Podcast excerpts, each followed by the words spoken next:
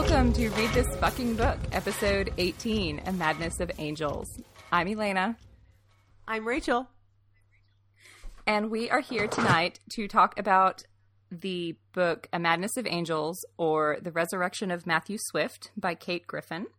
This book um, was originally published in April 2009 and it is the first book in the Matthew Swift series. There are four books in the series, plus two standalone novels in the same world that don't feature Matthew Swift as the protagonist. Um, I believe Kate Griffin is the pen name for a young adult writer named Catherine Webb. And just as a fun piece of personal trivia, uh, this book was the very first book that I reviewed for Boomtron back when I first started writing for them. Um, the spring this book came out, so I don't know. It's kind of a kind of fitting that we're doing it here on the podcast since I met you through that um, connection. So, yeah. um, anyway, there's not a whole lot to uh, say about the book. The uh, uh, it's only referenced on Wikipedia as like a note in the urban fantasy um, page. It doesn't have its own page or anything like that. Um, so yeah, Rachel, um, why don't you tell me what this book is about? All right. Uh, for first note, I think that it's a travesty that there isn't a whole kind of genre based on the Matthew Swift books. This book is amazing. Um, but yes, what is I'm this so book glad about? you saw that. what is this book about? So Matthew Swift is a sorcerer. There is a difference between a sorcerer and a magician, but he is a sorcerer. He works in urban magic. He wakes up one day, reborn, recalled from death, and he is um, kind of a, a, a, co-sponsored being. He's a human, but he's also full of what called the Electric Blue Angels, and it's the story of him waking up back in London two years after he died with full memory of his previous life and how he died, and his kind of um, mini vengeance slash safety story of how he keeps everyone in London safe from the guy that killed him, also while taking revenge and um, as a host and cohabitant of his body with the Blue Electric Angels. It's fucking amazing. It took, I will, like, full disclosure, it took me about 150 pages to get into the book because the writing style mm-hmm. is very dense. But once you get into it, it's fine. You just got to give it a chance. Just keep through. Just keep keep reading, um, and you will find yourself in a new world eh, with a new outlook about everything around you. I'm so happy you made me read this book. It's uh, you don't great. understand. Like I, I, we should have we should have turned on video tonight. I'm literally sitting here like shaking and like pumping my fists in the air, like yes, you got it. Fuck yeah, she got how awesome this book is. Like I it's I have not. I've, I think I've managed to make one other friend read this book over the years, and like uh in full agreement. I think I warned you about this. Like that's about how long it took me to get into the book the first time too. Yeah. I was just like so caught by the premise. I was like, this is really fascinating and I'm going to stick with it and keep going because it wasn't that the writing was bad. It's just really dense and you don't you're kind of dropped in in the middle of, of a situation and you don't know a lot about it and you don't know how much you care for a while. Um Yeah. So, yeah, like it it it does take some kind of dedication to get to the the point where you're hooked but like holy shit this like this book literally rewrote the way i look at cities and magical systems and like even honestly the landscape of my own mind. Like it's one of those books where like i read it and my thoughts are infected with this lens of the world for weeks to months after I finish reading it. A hundred um, percent, a hundred percent. It's a, it's almost like the difference between like when you say high fantasy and like you know regular and like grim fantasy. It's like the difference between Lord of the Rings and uh, Game of Thrones. Like this, mm-hmm. this is it's not high uh, urban fantasy, but it's grim uh, urban fantasy. It's the same level of urban fantasy that you find in the Game of Thrones like um, classical fantasy genre, where it's mm-hmm. real, it's visceral, it's so visceral. Um, it's not like high elves and stuff. It's very much the detritus of everyday modern life. Um, oh my god! Yes. But it's so brilliant, and the fact that we haven't, I haven't heard more about this is a travesty. I'm so grateful that you've introduced me to this book. Um, I'm definitely going to recommend it to other people. Uh, awesome! It's, it's, just amazing. Yeah. Um. Well, I, like before we get, I guess, too far into into the discussion of the world, because I I mean, I, jokingly told Rachel, like, I'm not even going to write discussion questions. It's just going to be me reading passages and then ranting about how much I love the world building. But we should at least like talk a little bit about the characters and um, the setting. Um, it might be easier to start with the. Well, I think we usually start with the characters, and that's probably easiest yeah. anyway. And I, I think it's probably also good to sort of differentiate who are the sort of human characters and then who are the entities that are also characters, but that are not specifically humans. Um, so the the first one is our protagonist Matthew Swift, um, who is a sorcerer, and I mean the best kind of shorthand for what an urban sor- sorcerer is, or a sorcerer in general, is someone who plays with the magic of a place, but basically who sees the magic that's intrinsic to the life there for what it is, and then plays with it, as opposed to like true like spell work or rituals or calling on other powers or things like that. I mean, he does a little bit of all of those things, but it's basically it's intuitive magic. It's just like, well, this is what's here and what I have to work with. So I'm going to like pull from different things to just do it. Um, which is different. Like we uh, we do meet other types of magical practitioners, and so you kind of get a sense of how he's different from what other people are doing. Um, and then you also mentioned that he came back with um, the Blue Electric Angels, and they're an entity character, and basically they were a power that cr- was created out of the leftover life, you know, the sighs breathed into the telephone lines and the the word the last words that you know someone hung up on and just all these little detritus is a good word for it of like a digital human life and emotion and information. And um so they're kind of like i don't know a, a an other kind of entity being forced into a human body and trying to learn how to actually be human. So they have like all this knowledge that they've never actually experienced. And so um I don't know, there's just a really great interplay between who is Matthew and who is the angels. And like the the way she writes it is just so seamless where she flips constantly back and forth between the first person plural and first person singular. And you can get a sense of when this is Matthew and when this is the angels. And but yet they're the same now. And I don't know it's complicated. Yeah it's complicated it's a complicated he, relationship. he even tells people it's like it's not really it's not really worth separating us. We're the same. Yeah. We are one. Um because you know the blue electric angels are older than him they're as old as telephones uh, mm-hmm. uh, and they've seen a lot because they just kind of constantly cycle the earth look you know through all the phone lines but they're also they're you know they're also matthew and he's just the one person with the one mm-hmm. goal and the one point of view um, but I, what I love is that it took me a while to figure out when we were reading when I was reading this book that the Blue Electric Angels were completely like sucked out of the telephone lines. Like it wasn't just like mm-hmm. a couple of them. It was all of them. And suddenly mm-hmm. they disappeared from the phone lines because they were in Matthew. So they are they are they're like the Borg. Like they're they don't exist amongst like they you can't separate them. There's just the one um grouping. Uh and they all you, you get all or none.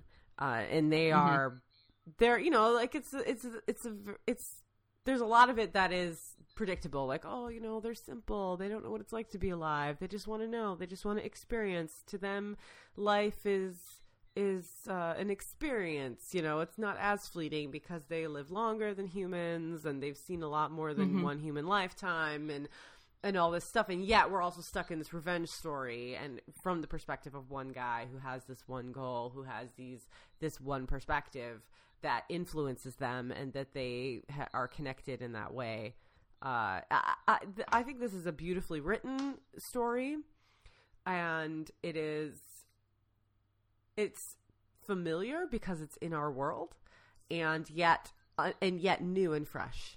At least for me, mm-hmm. I've never read anything like this in the in the in the urban fantasy genre.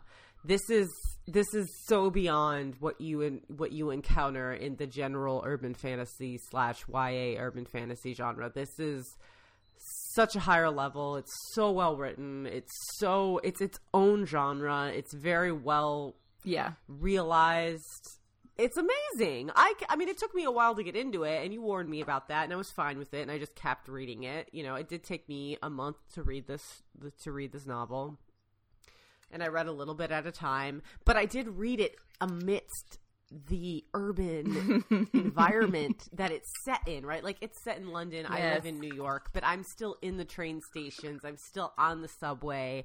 And I would argue that perhaps my New York subway is far more disgusting than the London version. So I was like in it. Like the rats were there with me. The human the human, yes. you know, excrement was there with me. like the the bums and the you know and the smells and everything was mm-hmm. real because it was around me as I was reading. It was amazing. I if you can read it set in New York, do it. Mm-hmm.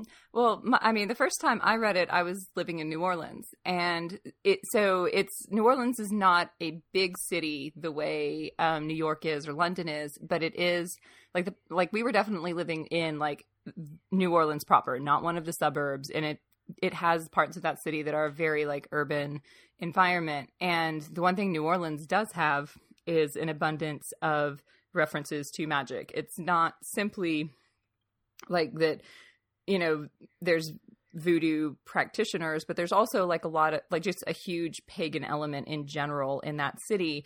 And whether you believe it or not, it's kind of like skeleton key like style. Like you don't maybe like totally disbelieve it, especially when it's just everywhere. And like I remember reading a section of this book and then like walking, you know, to the park and seeing like some random piece of trash and wondering is that trash or is that a spell?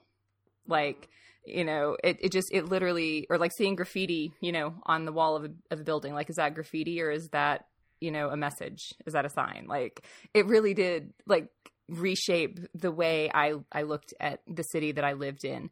And i don't like this book is what i wish urban fantasy meant. Like because urban fantasy as a genre basically means like our world plus like some kind of magic or monsters like vampires werewolves etc but like this is a magic system about like the magic of a city like the magic of a place and of masses of humanity like living cramped in on top of one another for centuries. And it's just oh, it's so good. Um, yeah, it builds on itself. There are boundaries yeah. to it, and yet you know, you don't learn everything in the first book. Like, there's definitely the sense that if you keep reading in this series, you're going to learn more and more and mm-hmm. more about this magic. And he goes and he meets new people and different people that have different types of magic as him, that are magicians or or different you know types of entities, and and it's it's just layered and and endless, and yet there are mm-hmm. boundaries, mm-hmm. even if you don't know where the boundaries are. And I think if you're a person who likes reading high fantasy that has magic systems with rules,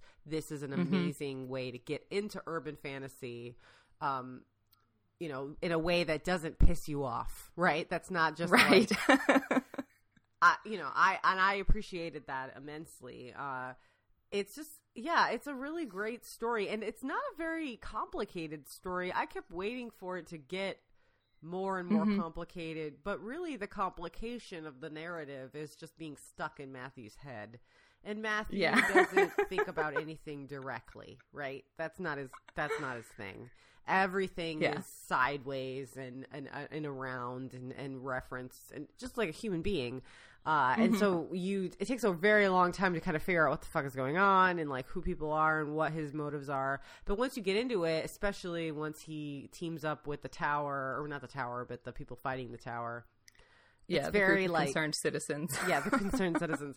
It's very like, oh, this is interesting, and there's like kind of a hint to maybe a couple love connections, and he has mm-hmm. friends, and he has his past life, and he has his current life, and he has his mentor, and he has betrayal, and it's like it's very much um something that I think I would watch on HBO in like five.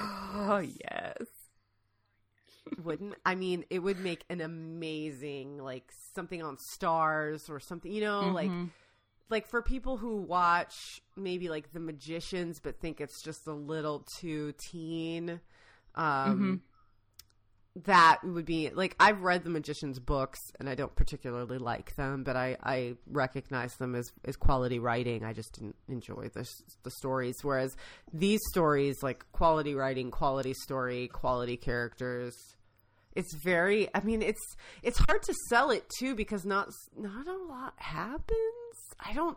Yeah. I was trying to. Ex- I was trying to like tell myself like, okay, well, like, what is the story about? I'm like, well, he just kind of wakes up after being dead for two years and goes and kills the guy that like is responsible for killing him, and that's it. And I mean, there are more stories, but he you know, there's other stuff like the thing, you know, more and more of the universe is revealed through his encounters with other people. Like, you know, he sits, mm-hmm. there's a whole like section where he's like in a pancake house and like, it's crazy. Like, okay, you're in a pancake house. This is weird. It feels like I'm watching a sitcom, but like there's stuff happening and he's in this, world. every page is world building. And yeah, Kate Griffin, I, I don't know what, I forget what her real name was, what you mentioned, but. Catherine Webb, who I also hadn't like really heard of oh my god, before master. I, before I, yeah.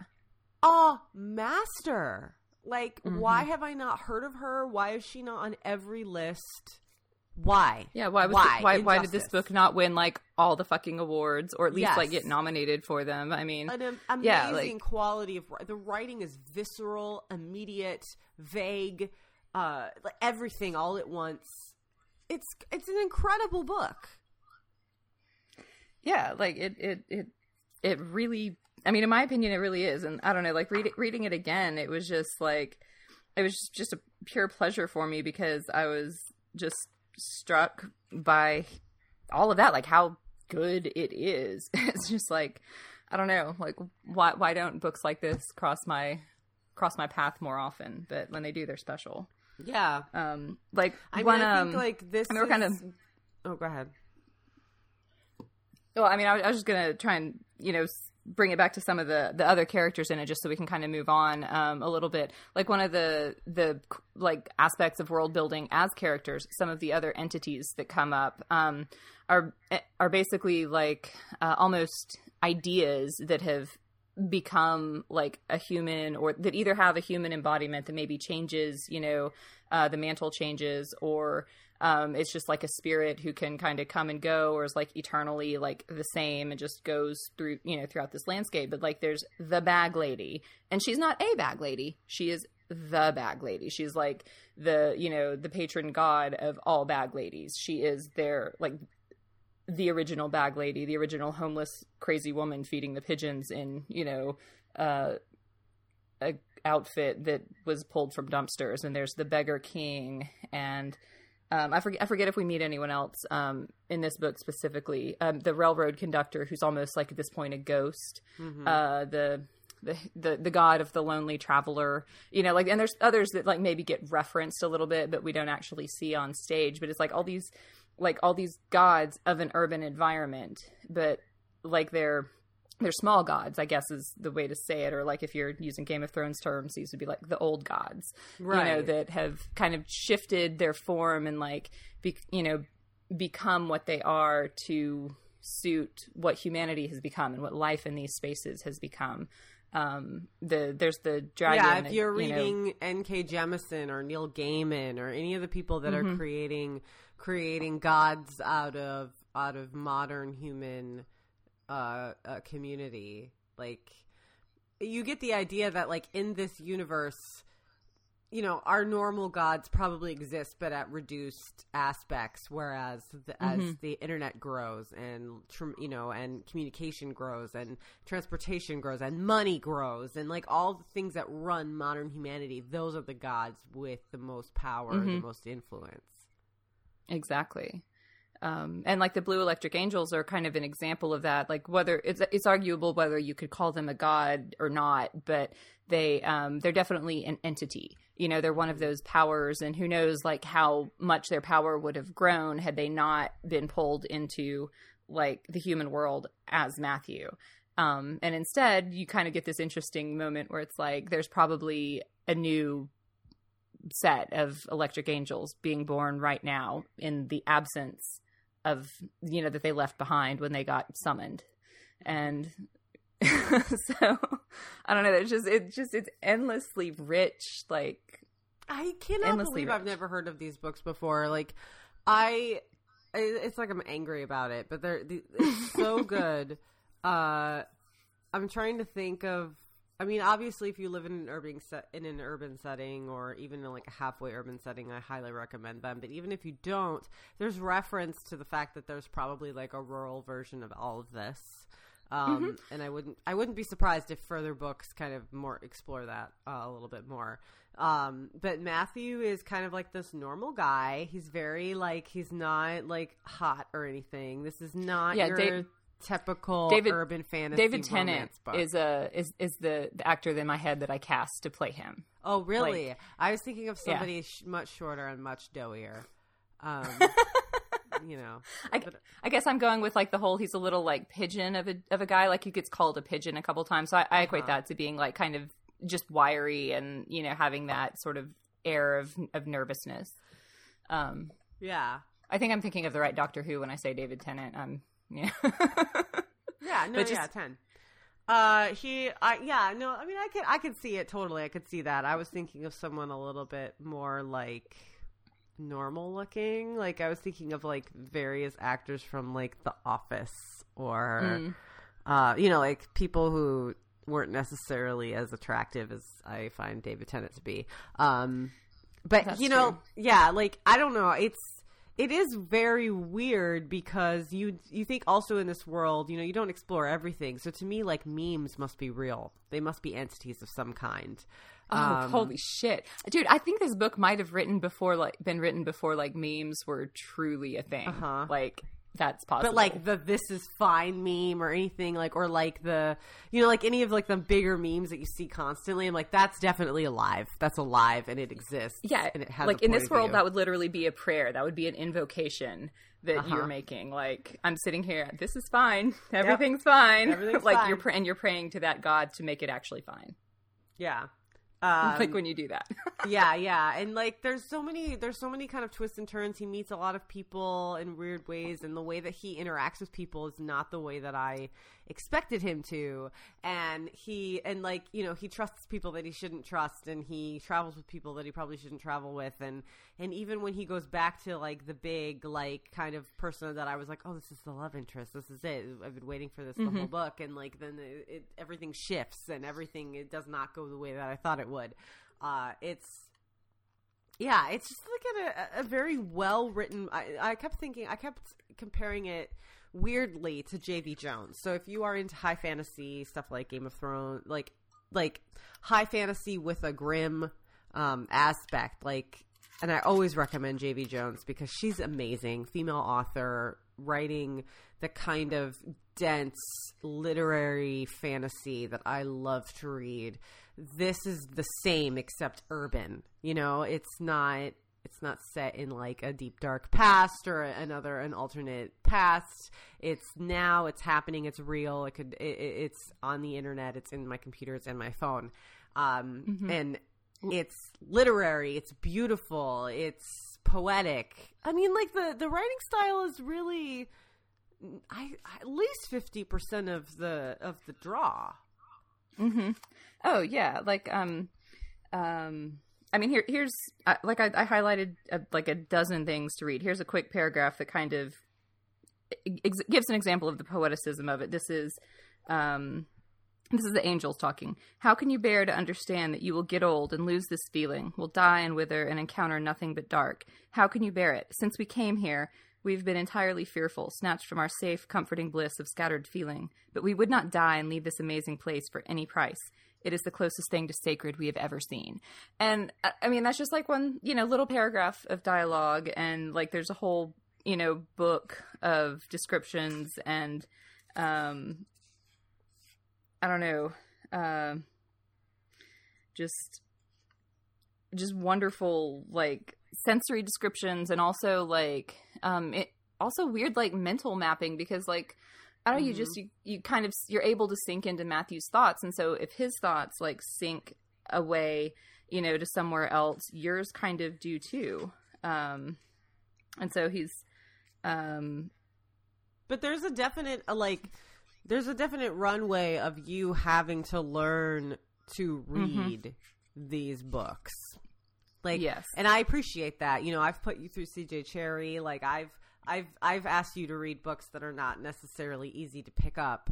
Um, and I think that putting the time in to learn the vocabulary, to learn the the cadence of a great author like Kate mm-hmm. Griffin, like it's worth it because then you now have the key to a kingdom of amazing story. And like the story's not too complicated, at least not yet. I assume maybe it gets more complicated with the future books.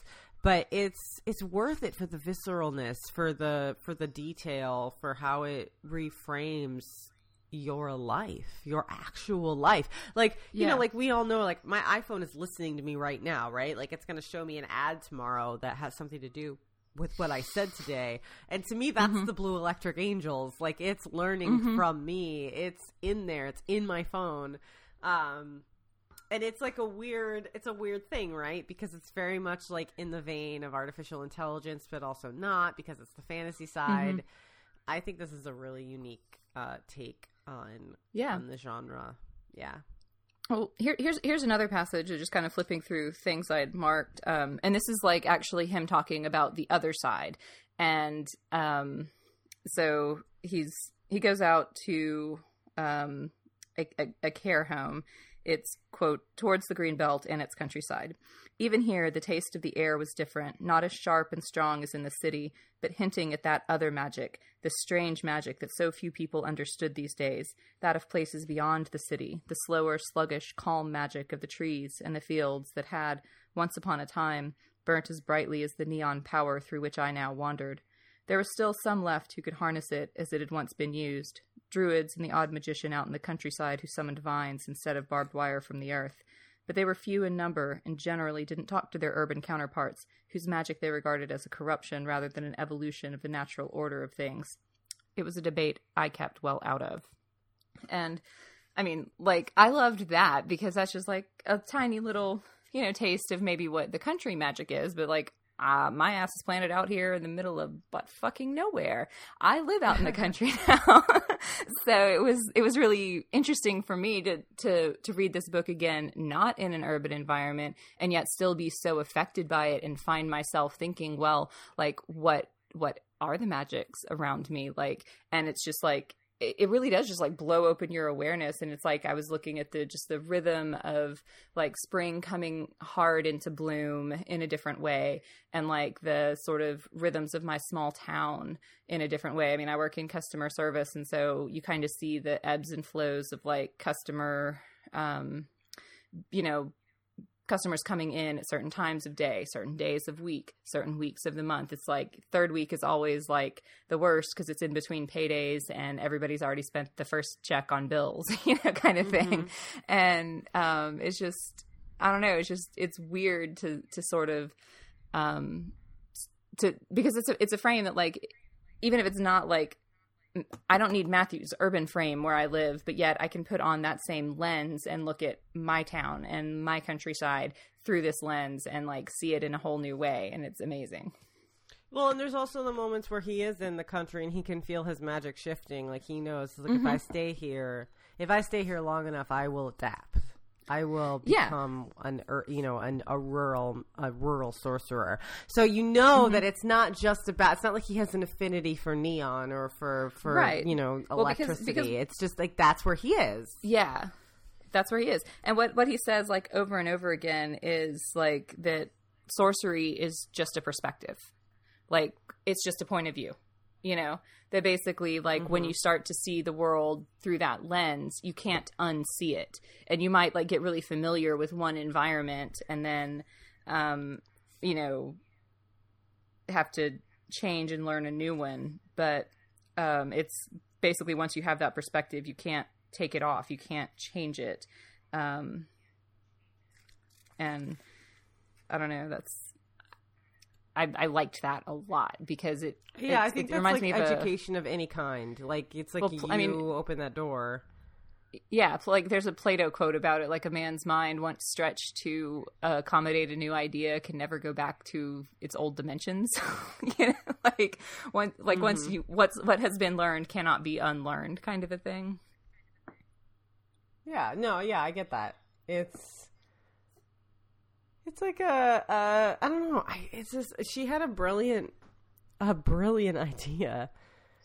And I can't imagine it being done by anyone better like than, oh, she no. does it. And and you know it is it, it, you know it is difficult to get into.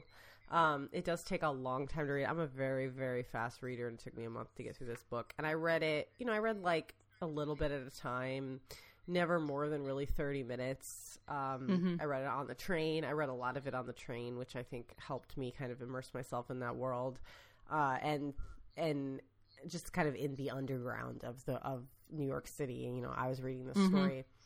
They and like that that was just it was beautiful and it just meshed and it made everything seem like poetic and and faded and in a weird way because even though what's happening isn't isn't high fantasy you know he's just like in there dealing with muck and garbage and and like hey you're a bad man i'm gonna hurt you you know like he mm-hmm it's not it's not uh it's not like a, a, life or death i mean it's life or death for him but it's not life or death for the world mm-hmm.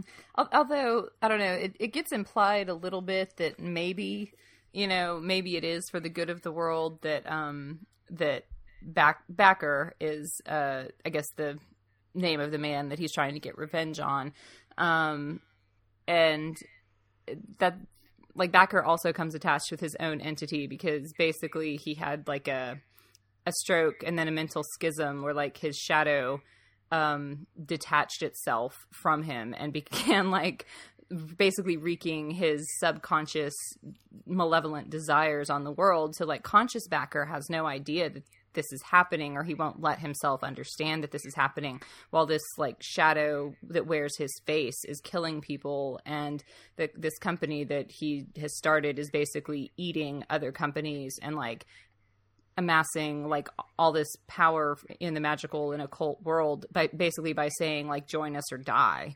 And um you know, so there, it's it's arguable whether like it was also kind of a save the world thing, but you know, it, it's also all a perspective. Who are these concerned citizens that hate the tower so much? Like, basically, Matthew has been dead for two years and is given this file of information to basically believe or not believe um, about what these companies are and what they're doing. And I mean, it's kind of implied that it's genuine, but it's never really like verified outside you know the people who gave him that information right and and he it seems personal but it's also not personal but then it gets really personal and mm-hmm. and Bakker maintains this distance of and this ignorance till the very almost the very end and mm-hmm. it it tricked me. I was like, I don't know, maybe he's just an old man. Maybe you need to help him. I don't know if it's really him. Uh, I don't know. But like, yeah, Matt, like That's Swift really, yeah, and Swift is just like, nope, nope, you're a bad man. I've seen your face, like. Yeah. And everyone Your face was the last thing I saw before I died. exactly. no. And everyone around him is like, I don't know, are you sure? I don't know. I don't know. But he has the conviction. You know, he's got that mm-hmm. hero's conviction. And you just kind of have to trust him that he knows what he's doing. Uh, mm-hmm. It's I don't know. It's it's very interesting. It's a very interesting book. I think I, I also wish that I knew more about um, English culture because I don't. right? I mean, like I know that there's like north. I know there's like north of London. and I know that there's not. And I know there's people that live in like Bath and stuff. And like I, I mean, I mm-hmm. understand that like there's different regions of, of of England in the same way that there's different regions of any place.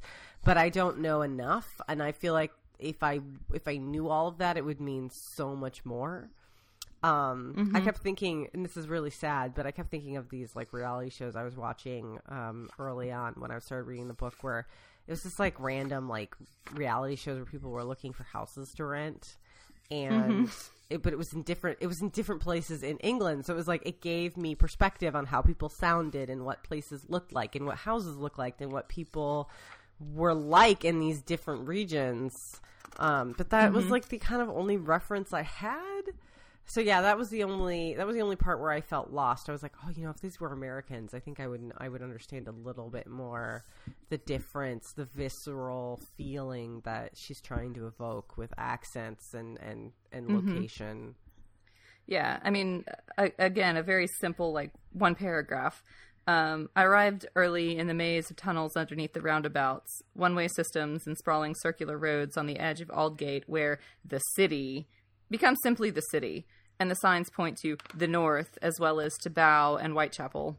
In London, places beyond its boundaries are always called the north or the west, too big, too vague, and too not London to merit any more detailed descriptions.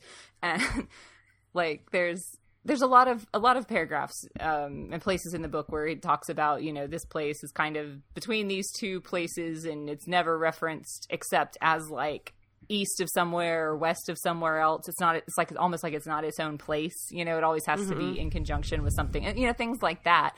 And um, I mean, the best analogy I could come up with actually was New York. I, I have never lived in New York, but I did spend um, the one time I've spent time there. Basically, I uh, was like a week, and we spent a day in each borough, and you know they all had their own different flavors and their own different mm-hmm. feeling and even sometimes getting off like you know three subway stops later like in the same borough it's again completely different. New orleans is the same way. It's a city built of neighborhoods and like the you know it has ninth ward and you know seventh ward and third ward. The wards of that city feel different. Like the different neighborhoods truly feel different. And they might all have some of the same like rhythm and some of the same sense of new orleans but yet they're also their own distinct places. Um, and so I mean, I think any like kind of, um, especially old uh, city mm-hmm. that you know intimately, you're going to be able to like make these distinctions with. And ac- actually, this is I'm having a, a, memory flash here. Actually, uh, one of the things I used to do with with Boomtron that I really enjoyed was getting to interview authors. And I got I you know asked Kate for an interview, and I was just you know via email, so I sent her my questions and probably like a round of follow ups. But one thing I remember she said that always struck me was that when she was a kid, maybe a teenager more than a kid, um, she would take a different route home from school every day on the public transport. And so she would sometimes just end up going like all the way around the city before she got home just to see like different parts of it.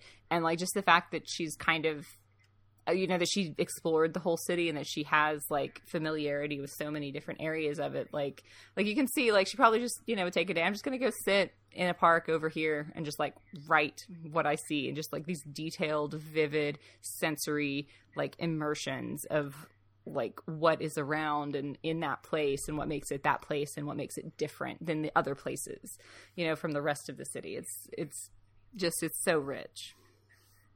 Mhm no, I yeah, I totally get that because there were moments where I felt even as the reader, I was like, okay, I get it. You don't have to spend so much time here. But then she would explore it. She would explore it more and she would tear it apart until you were like in it and it became mm-hmm. something else. Like she mm-hmm. really she really requires the trust of the reader that it's like I'm not just like bullshitting you. I'm I have yeah. purpose to every every word that I'm writing. Mhm. Yeah, no, ab- absolutely. Um um, I, I, I definitely want to talk a little bit more about the actual like practical application of magic. Um, mm-hmm before we kind of flip tracks to that, is there anything else that you wanted to say specifically about like any of the characters or relationships um, or the settings? So I I do wanna I do wanna kind of just point out that she has lots of female characters, not all and like they're not necessarily there as like sexual or romantic interests for the main character, which I or sidekicks or sidekicks. They had their own thing. They're just characters in the world that may or may not align with his. Mm-hmm. Um, which I appreciated. I really liked that. Um, I liked how some of the people were people that you encounter at work or people that you encounter in real life, you know? Like mm-hmm not they weren't just like weird fantasy characters that she just cast in an urban setting. Like these were real people that exist and then she created a fantasy story around them. Yes.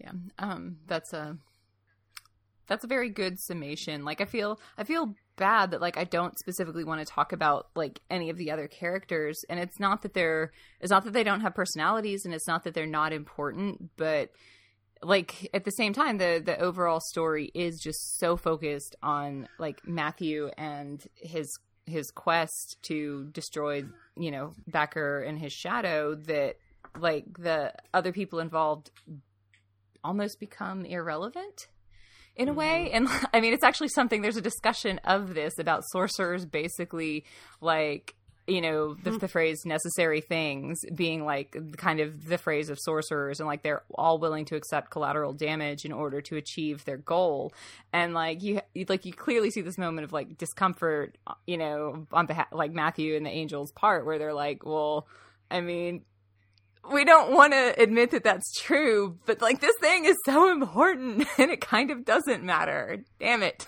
They're not wrong to say that about me. I'm just like the other sorcerers. yeah, he's like, well, yeah, I guess I am. I guess that's how it's going to be. but he's, you know, he's got shit to do. So mm-hmm. it, it seems like sorcerers may or may not be the more powerful of the types of magic users in this world and that there may or may not be less of them than other types.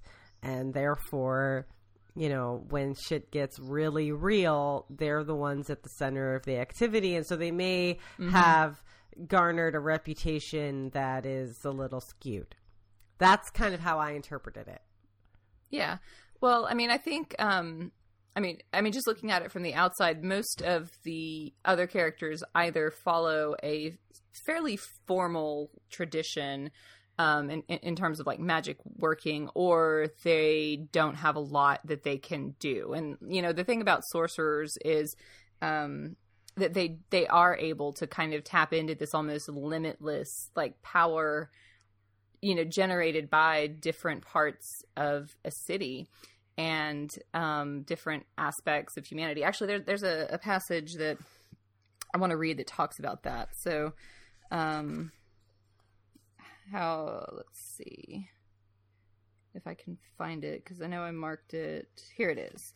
Um, every place has its own unique magic. The underground's magic is defined by the rhythms that go through it. It's like a heartbeat, a pulse, the flow of life like blood through its veins, describing in every detail the shape of power in its tunnels. When you go into the underground, you buy a ticket, you pass through the barrier, you enter its tunnels, you take the train, you use your ticket, you exit through the barrier. This is part of what defines it. This is part of what makes the taste of its magic different, heavy, crowded, full of dirt and noise and life and strength. If you know that the magic is there, if you understand the rhythms that shaped it, it is a very simple matter to harness it to an appropriate spell that utilizes to the full its unique signature.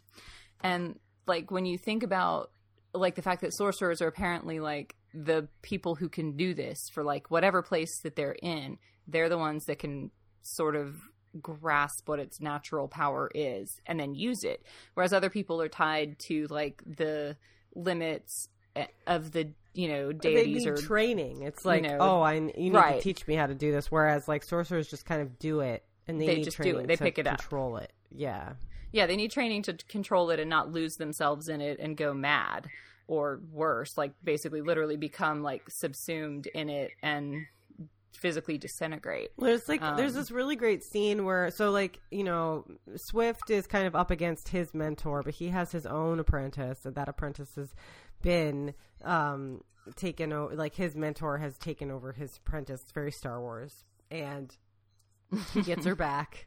He gets her back. And there's like this moment where they're fighting, and they both use the magic in different different ways, mm-hmm. but like the same, right? Like she does yes. this thing with water where she's like creating all this water and she's like she's she's turning on all the taps in this bathroom that they're in and she's using the water to defend herself whereas he's like well i don't do the water thing but i do the electricity thing and he's pulling all the electricity from the area and so it's like you can see that it's mm-hmm. personalized right it's like they're all like in the same genre but they have their own flavor uh, and you see them both kind of like pulling pulling pulling this this this this magic towards themselves so that they can defend themselves and attack uh, but in different ways. So it's like, okay, yeah, mm-hmm. I know that I know that you guys are individuals, and that you know just because you're taught by one person doesn't mean you have the same same style. Um, yeah, so I I really appreciated that scene as well. It's it's always interesting. Like it, as you go through the book, you also see um, like Matthew use his magic in different ways. And like he's the, he's the primary magic handler that you see, but some of it is like very ritualistic and formulaic and then some of it is very just like kind of intuitive, grabbing anything that he can to hand. But um one of, one of my absolute favorite scenes and this is like across like I, I think I think there's a, another scene in one of the later books where he does a similar thing with like a traffic light um but it's um he's he's using his uh his oyster card which would be like his subway pass and it basically using it to stop a monster. And he um he's like i held i held up my oyster card like a policeman's badge in front of me pointed pointed directly towards him and said these are the terms and conditions of carriage. If you do not have an oyster card with a valid season ticket and or balance to pay as you go on it you must have with you a valid printed ticket available for the whole of the journey you are making. You may use your printed ticket in accordance with these conditions. And like literally goes on to read the entire like boring ass terms and conditions of like using an Oyster card or a printed ticket on the subway and this violates it and this doesn't. Um, but at the end, you know, I kept speaking, lost now in the spell, thrilled with it, and as I did, the air around the barrier thickened. This is the turn the turnstile turnstile where you would like use your ticket to go into the subway entrance, growing firmer with every word until the shadow and the creature on the other side of the barrier was distorted by the sheer density of magic between us. I yelled, reveling in the feel of it. You must only buy printed tickets from official ticket outlets. If you buy a printed ticket from anyone else. It is illegal and may result in the ticket being withdrawn and the seller, you, being prosecuted. Uh, the single fare that you must pay at London Underground stations or for journeys on London Underground and for journeys to places served by other operators is the fare from the station where your journey begins to the station tramlink stop where your journey finishes. And you just like feel this like tension just building and building to this like complete like anticlimax of like the terms and conditions have been read. Yeah, but like it stops the monster. He can't but get enough, across the barrier. Yeah, enough people do that every. Yeah, and every people and people do that every single day, and that's yes. those are the rules of that space. You can't break it. Yeah, and so it's just it, it, like so that that's one of like the absolute like most formal kind of spells that he does, and that's like not even a spell hardly. It's just like these are the the rules of this place. And if you break them or if you try like you cannot break them. Like literally that's the thing. That's the magic of this place. You can't break them i have a valid ticket and yeah. you don't. Neener neener neener. Like fuck off. Like it's so awesome. Yeah i i like uh, yeah the magic is like intuitive and strange and you know, you're looking for the and there are boundaries and she establishes the boundaries, but like there's a new spell all the time or a new way for him mm-hmm. to manipulate those boundaries. And he's the blue electric angel, so he gets to break a few rules too. Yes. Yeah. Um I don't know, did uh did you have any particular like favorite um, spells or standout magical moments other than the one where you kind of saw him and Dana both like again like doing their own separate thing in the I same mean, I way. liked when he called the train the first time. That you know it was very like. I read that passage while I was in a in a train station, and it was weird because he's like he looked over and he saw like a sign that was like "Do not pass here," and I'm like, "You mean that sign right there that I'm looking at?" And it's like, "Oh," and, and there was a rat. I'm like, "You mean that right that rat right there that I'm looking at?" So it was like it was happening around me as I was reading it. So that was very fairly powerful. And then he got on the train and like went on this journey towards this the you know on this on this ghost train with these ghost um passengers and gave him his off you know gave them his offerings and it was very real as a person who rides the train every day. Mm-hmm. Um, I really liked that scene. I'm, yeah, I'm, I'm trying to find that one for you because that one definitely like had some. Um... Okay, so it's it it's talking about the uh, the last train and um, Uh, when I reach the end of the platform, I push back the swinging danger, do not cross sign, duck past the array of mirrors to show the parked train driver the platform's length, and follow the narrowing, dirty concrete slope of the platform down towards the ballast and the electric spice of the line. I could taste the thick, smoky dirt of the tunnel on the end of my tongue, the dryness of it in the air. I could feel the buzz of thousands of volts in the track beside me, feel the cold wind of the last train's passage still being pumped through the tunnel, fading into the heavy heat of the motionless underground with my back pressed against the rough black wall bursting with coils of cabling that hummed, even though they're even through their once colored plastic sheets.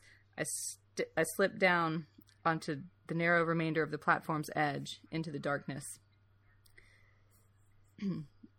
and uh let's see. She's uh Yeah, he hides and then they come back. They're they're out, basically yeah. she's like what what are we doing here exactly? Waiting for the guard to inspect the platform. And um, it's you know basically so that they can wait for the quote last train, which is another of the uh, um, sort of entities. Uh, sorcerer. Her voice frightened the mouse. Obviously, they've seen a mouse hanging out on the platform. Um, Oda's face was was a garish pinky orange in the light of the platform, and her eyes were turned up towards an indicator board. In large orange circles, it read "Circle line via King's X, two minutes, and nothing more."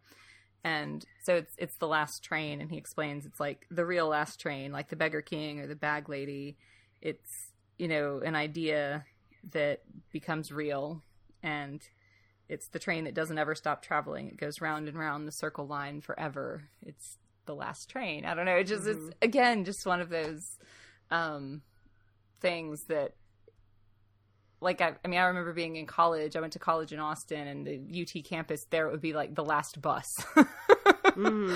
you know but you would always have like you know maybe a couple different bus lines that would go to the same neighborhood um, and there's always the one that leaves at like 12 you know 17 and it's the last bus that leaves campus and goes to that place and so at you know 12 15 you have like the the super hardcore nerds like running from the library so that they can catch that last bus and get home that night I don't know. Yeah, that but, was uh, weird just... too because that's like how I knew that the story wasn't set in New York, even though like half the time I convinced mm-hmm. myself it was. Because like in New York, the trains run twenty four hours a day. That's like one of the proud proud aspects of our MTA system that barely works. Um, is that it never stops working. It never stops barely working. Um, so there is no last train. I mean, you it, yeah. you know it goes to less often in the middle of the night, but there is no last train. It's just always. Um, and I think that there's like magic in that as well. Like there's magic in mm-hmm. the train at two in the morning that's still running. Like nothing's wrong. Like it's not two in the morning. It's just doing its thing. Mm-hmm. Um, but yeah, yeah, it's an interesting. It's an interesting read as an urban dweller. Uh, made me look at things definitely very differently. Yeah. Um oh gosh, I'm like I'm so I'm so like happy that you that you that you reacted to this book the way the way that I did. Um it I don't know, like it was really different reading it for me like not living in a city and um I don't know, and like also just uh kind of looking at some of the places that I've been on like my personal you know journey the last couple years it just it's it struck me a little bit differently than uh than it in in some ways just because like it was more rich and there were things mm-hmm. like the idea of like detaching your shadow and like splitting off that part of yourself okay well that's like a that's a pretty big like concept in psychology and um personal development that you have to like truly understand and like own your shadow. You have to know like the dark places in yourself and integrate them. And, you know, if you don't, like there is kind of that almost um, psychological separation that Bakker is living proof of with his like happy, you know, self and then the hunger self. And you know, so, so some of the things like that, I was just like, well, huh, I definitely did not see that nine years ago. mm-hmm. um, but yeah, I mean, really, the the main thing that just struck me reading it again the whole way through is just like how, like, magical this book is. Like I don't know how long it took her to like build this world or if it was one of those things where she just like flipped her perspective and one day it was just like all there, like glittering, like laid out in her mind and she just had to like write it down and harvest it. Like I don't know. And yeah. You know, it's just it seems it's real. Just it's it, exactly like I'm like I don't know, like this is like maybe she knows something I don't. Like I don't know, maybe I need to change my my point of view here. mm-hmm. It's and then that's and that is a powerful fucking book if it can literally like make you rethink what you consider to be the confines of reality. Yeah, I agree. Was there anything else that you um, would like to add, or that you need to talk about to feel complete in a in our discussion of this? No, I I think I just want to thank you for having me read this book. I mean, I, I acknowledge that it was a difficult read, and you warned me at that. Um, it did take me a while to read it, but it's it's it's a powerful read and it's a worthwhile read, and I'm glad that I did. Well, I'm um, I'm glad that we read it too because it was like this this is a book that I it, I consider it one of my favorite books, but I literally this is the second time I've read it. Like every other time I've been back to this world has been one of the the sequels. I've never reread this first one, and because it is a difficult book, like it and, and her writing is wonderful, but it is dense, and you like you do have to concentrate on it. It is hard. I actually find it difficult to read in like 30 minute chunks. For me, I need I need like at least a couple hours to be able to just like absorb myself into that world like, like just fully put that frame onto my eyes and my mind and just go with it. Um, and so like I was happy to have sort of a kick in the ass to reread it and actually like go back to it because or like again I love it but it's hard and yet oh my god it's so worth it it's so good mm-hmm. so, yeah definitely yeah. high quality super high quality definitely yeah. recommendable yeah Yes. Well, awesome. Thank you for uh for for reading it with me. And you know what? I'm like I'm, i was trying to think is there any like kind of cosplay opportunity here but like I mean I don't know like the the trench coat of anonymity like you're like everyone's going to think we're fucking Doctor Who, you know. uh, maybe like the bright blue eyes, you know. But then it's like I don't know. Are, what what are you? Are are you Dune in in a trench coat? Like it just it just doesn't translate. well, speaking of Dune. Oh, just because I I was trying to think of like what a good book to react with this would be. Um, I was thinking of like stories that are about the setting just as much as they're about the plot, or even more so. And the, and the only book I could think of was Dune. Um, okay. How do you feel about reading Dune? Dune has been on my personal to read list for approximately 20 years and I've never been able I've tried it like two different times and I've never been able to get past that 100 100 page barrier. So Yep. Um yeah, keep a that's like make me read it. Like literally, yeah. that's one of the books we started this podcast for. Like make me read it. well, I think I, I think in, in I think my reaction to your setting as setting as character novel, I'm going to respond with Dune because Arrakis is kind of like the the biggest character that I can think of. Um, so yeah, Frank Herbert's Dune. okay, awesome. I, I look forward to it, and there's a glowing blue eyes connection. So yes, boom, exactly, done. exactly. All right, cool.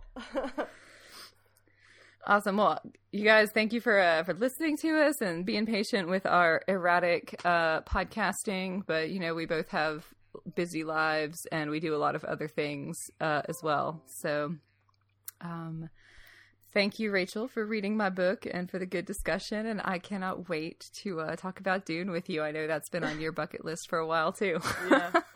Yeah. It's gonna be great. It's gonna be fine. It's not gonna be super intense. It's gonna be fine. Th- this is fine. Everything's fine. Everything's fine. Everything's fine. Say the prayer. All right. Awesome. All right. Cheers. Bye. Bye.